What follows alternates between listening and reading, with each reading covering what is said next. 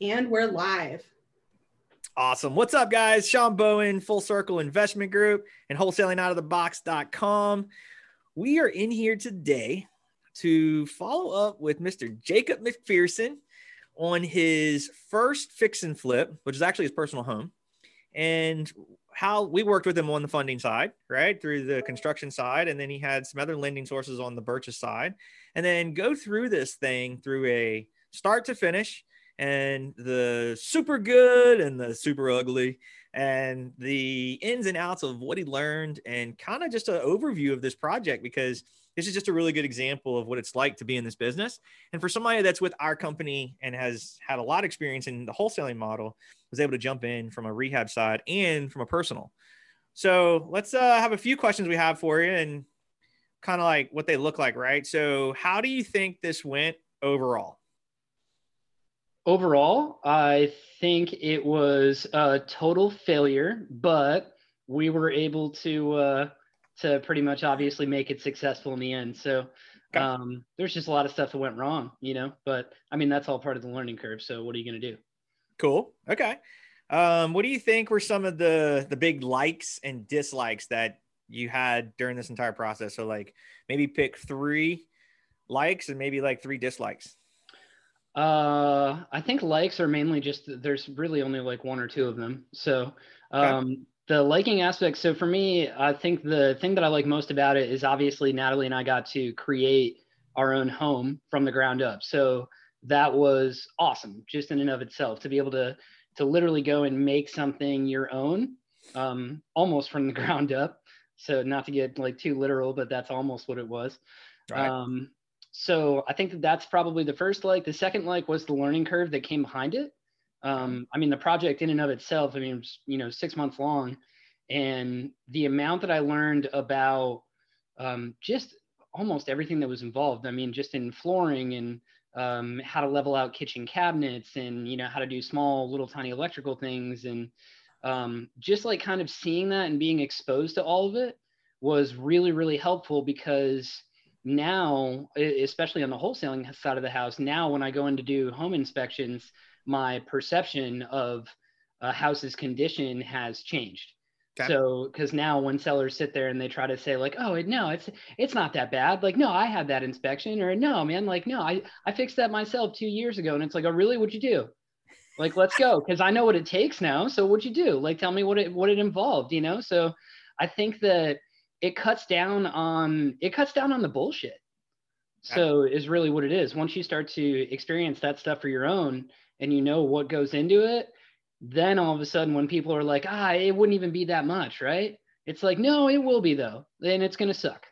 Like so you know? So okay, i think so. that that's that's the other like really positive thing that came out of it but um and then just learning obviously how to manage a project or lack of management for that matter and what that looks like and, and how to obviously make changes in the future moving forward um, all of that was uh, it was actually a really good experience so okay so owning a home right 1st mm-hmm. like on it yep. and then the learning curve that came with what it's like to do this project and the things that popped up that forced you to learn certain things about the construction side of it yeah. um, how about the the management side of the contractor. What was that like? How did how did that play out and paperwork wise and timing wise and all that kind of stuff? Yeah, so uh, paperwork wise, I cannot I cannot say it strongly enough how important it is to have paperwork on the front end. Um, I didn't realize the value of having um, the independent contractor agreement in play until those things started to come up. And and we talk about that all the time right? Because everything is everything's great on the front end right? Everybody's positive everybody's happy things are going well. Yeah now we'll, we'll worry about that when we get there. Nope. Nope. We're going to worry about it on the front end and we're going to have that conversation because when shit does go wrong because it will go wrong then people aren't very happy anymore. And that's when everything starts to get brought back to paperwork if you do have it in play. And if you don't, you really open yourself up for, uh, I would say, a much more difficult situation. So, um, as far as timing is concerned, um, this one was a little weird because we did a lot of the work on our own. So, but the way that we set up our paperwork obviously is the contractors or subcontractors are held to a certain date um, that they actually set for themselves. Um, so having that in play, I think, is huge because even this time around, um, I think that my contractor and I were pretty good about uh, being reasonable and going back and forth on a lot of things. Like if I was part of the delay, then obviously I wasn't going to penalize the contractor for that. That one's on me, right? So um, a lot of that came back to doing good business, and we were fortunate enough to work with a contractor who also does good business. So, um, but I would definitely say that uh, having that paperwork in play is key. Um, I will talk about I will talk about the roofing contractor. I won't name names and so on. So, um, but I did have a roofing contractor who initially um, has worked with other uh, very prominent investors actually in the area, and he said that uh, nobody's ever made him sign an ICA. And I was like, oh, I was like, well, you know, like I just want to make sure that we're both going to do what we said we were going to do. And he's like, well, he's like, of course I'm going to do that because you know, with the guys that I work with, if if I don't do that, then they don't call you back. I was like, yeah, totally get it. So this is just for both of us to, you know, to make sure that everything goes smoothly and well. And even after we had that initial conversation, I think he had he had 21 days to get that to get that project done. And I didn't hear from him for two weeks. And then I finally started hitting him. And because when he initially told me, he's like, I think the job's going to take about seven days. And I was like, so I finally hit him as we were approaching that 14 day mark. And I was kind of like, hey, man, like, just want to make sure we're still on schedule. We're good to go. Um, just, you know, I, I want to make sure that you don't get into a situation where you start to incur penalties because that's seriously the last thing that I want. That's not the point. That is never the point of the paperwork. And I think that some people get hung up on that. The point of the paperwork is not to go and penalize people and try to get more money after the fact and, and so on. The point of the paperwork is to keep the project on schedule because that's ultimately how you lose the most money. So is when you start falling off of schedule because not only are you losing time, losing money at that point, but you're also losing all the energy and stress and everything that goes into all of that because now you got to deal with it. Yep. So I think that that was that was huge because that was a situation where I had learned after the fact that I had to frame a couple of things better on the front end and, and have a better discussion of it on the front end. But because it was my first time, I had a, a slight lack of understanding there. Um, but long story short, so he ended up being uh, very late. And then finally we got on him. I uh, ended up giving him an extension as far as the date was concerned once we finally did talk because there was some weather and so on. So, you know, we're, you know, try to be, you know, understanding. Um, so he finally got everything done. Um, but one of the, one of, I guess one of the statements in the paperwork basically says that the contractor will not be paid until final completion and inspection of work and verified that everything is correct and sufficient, right? So there was one gutter, two gutters actually that were leaking. So um, he happened to call me on a Friday, and I think it was pretty clear that he was having a rough day, but um, he had basically said like, I need payment. And I was like, well, we have two gutters that are leaking. Like, once you come out and and get those squared away, like I'm perfectly happy to wire the funds to you in the next 24, 48 hours. Um, so he came back out, he did that, and um, it still ended up leaking. I actually felt horrible about it because at that point, now he's really on me for it. So this went from something that was somewhat civil to uh, literally almost a fight. Like I felt like I was back in middle school and I was about to get my ass kicked for my lunch money kind of sort of thing, like no joke. And um, I mean, it, it, it, was bad. It was crazy. The conversation that that he had with me over the phone was alarming and it was insane. So, and that was all because um, I basically said he wasn't going to get paid until the work was done, and the work wasn't done. So, but he obviously didn't share those same feelings, and he made that very known. So, um, I mean, the work that he did once the gutters were fixed, as far as the leaks were concerned, was actually really good.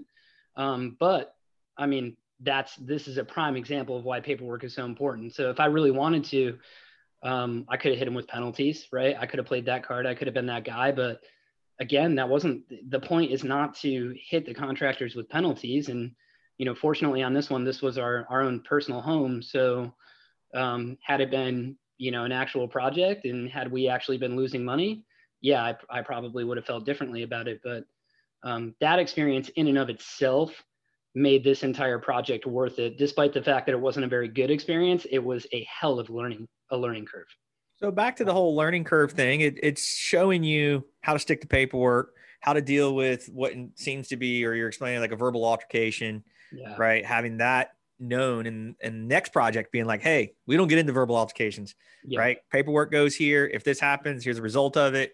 Uh, again, selective memory doesn't play into these scenarios anymore because paperwork is always done ahead of time when everybody's nice and happy and good to go. Exactly. Good. Yep. All right, let's get on to some next ones. Let's say, um, what are some of the things that you would have changed from, let's just say, in general on okay. the cost of things, but just do a quick overview of things that you think you would have changed if you could go back to the younger, not younger, but younger in time you and say, hey, I'm not going to do this next time.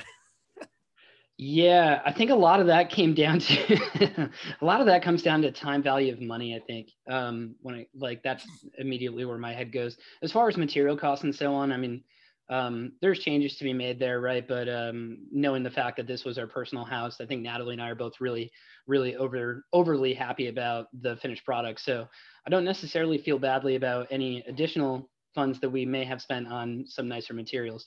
Um, but as far as the contractor services go, throughout the course of the project, obviously we had to um, we had to worry about change orders, right? So because um, we took out that portion of the paperwork on the front end um, to try to be somewhat fair and understanding. So um, now in those particular cases, I think a couple of things. One, um, I did not get a breakdown as far as labor and material pricing separately from my GC at the beginning of the project.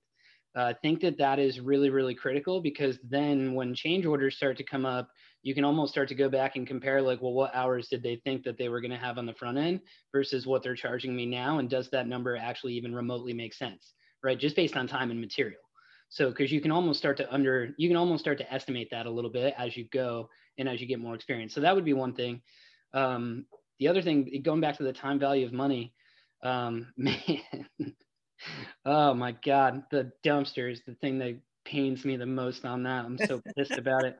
Um, yeah, so this is kind of comical. So for anybody who's who's listening in, they're doing their first rehab, and uh, you're thinking about trying to save some bucks, right, by putting in a little extra sweat equity. Um, pay the two or three hundred dollars that it's going to cost you for a dumpster because the amount of lifting and hauling that I did to the dump was so ridiculous and stupid uh, go back and kick myself in the ass now. Um, so when it comes to that kind of stuff, just know that, especially in our business, chances are that your time is is more valuable and better spent doing other things that are going to make you money. Because if you can go and focus your time on those things, the amount of money that you're probably going to produce is going to pay for, in this case, would have paid for the dumpster for sure, probably 10 times over. So um, yeah, so that th- those would be my initial thoughts as far as funds and and so on. Okay, so let's wrap it up. Let's talk about what do you think your final thoughts thoughts are on this, and what you would recommend. I want to say to yourself or to future people that are listening to this and watching it, like what would the Jacob now say to the Jacob doing a deal next for like hmm. what this whole project wrapped up to, and like what you feel like your final thoughts are on it. I think that for anybody who hasn't done one yet, I would I would actually recommend if you're interested in rehabbing, I would recommend that you do one, but do one with somebody that you trust that has done the process before because the amount that I mean the amount that I learned from you and from John and from Ashley and just everybody that, you know, helped throughout the entire process was unbelievable. I mean, it was had I tried to go through that on my own, I can't imagine where this project would have ended up because um, I mean, if you look at it just from a sheer a budgetary standpoint and a, uh, a scheduling standpoint, that's why I say the project was a complete failure. Uh, it was a su- success because it's our home and it turned out great.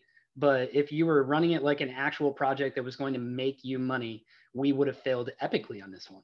So, and if I didn't have people like you and, and my general contractor in in my corner to help me through the tougher situations, it would have been infinitely worse. So the other thing that I would say to that is that if you are going to do a project like this on your own, not only having the right team, but make sure that the numbers really do make sense on the front end. So because in this one, I mean, we're fortunate, right? Um, we got a really we we got a killer appraisal on it that was pretty unexpected. Um, I think that that was luck at the end of the day.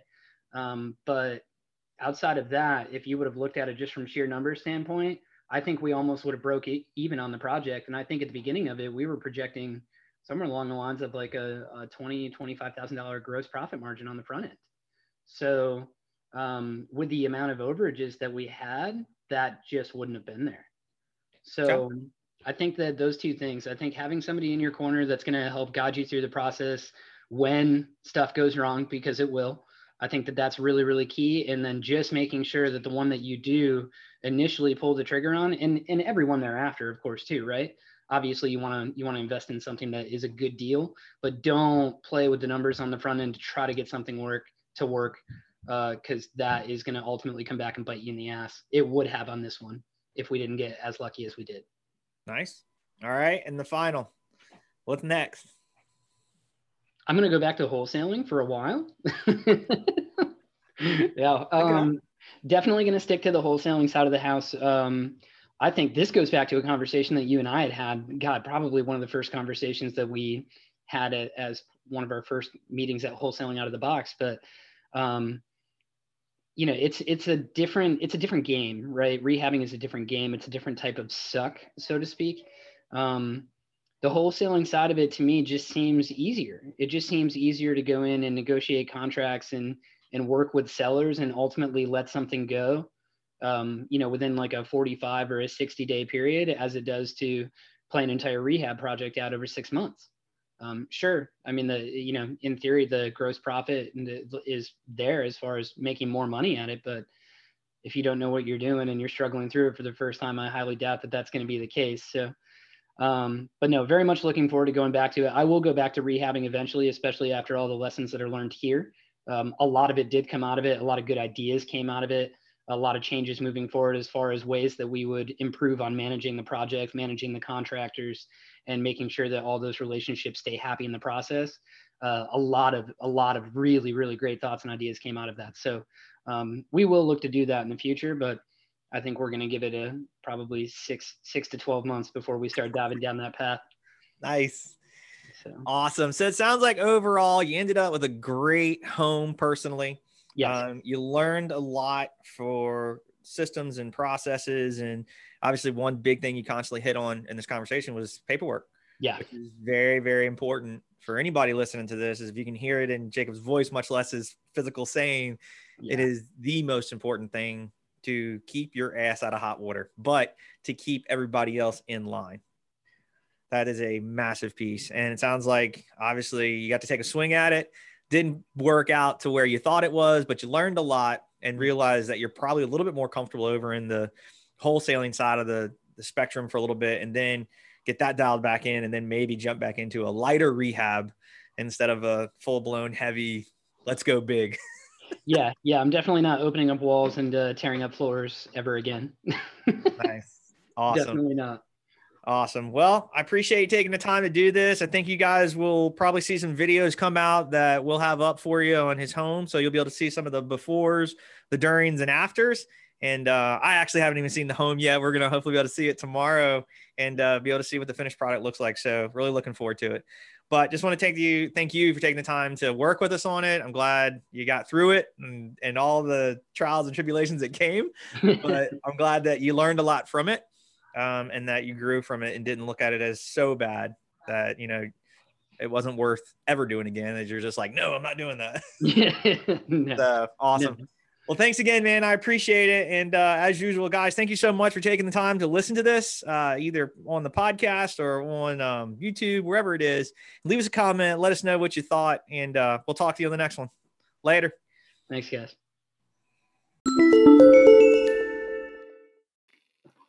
Hey, everyone. It's Ashley with Wholesaling Out of the Box. Thank you so much for listening to our episode. We hope you enjoyed it. We've got a lot more content coming for you on your podcatcher of choice, YouTube, Instagram, Facebook, all of the above. So we'd really, really appreciate it if you would be willing to write a review if you have the time today for us down on whatever wherever you're listening to this because reviews help us so much to get in front of more people and it lets us see what we're doing right what we're doing wrong what you're interested in things like that so give us any kind of feedback sean and i are always saying we like all feedback all uh, constructive criticisms so that we can get better, so that we can give you the content that you're looking for. So if you could leave us a review, that would be magical. And that's that's it. Thanks for listening.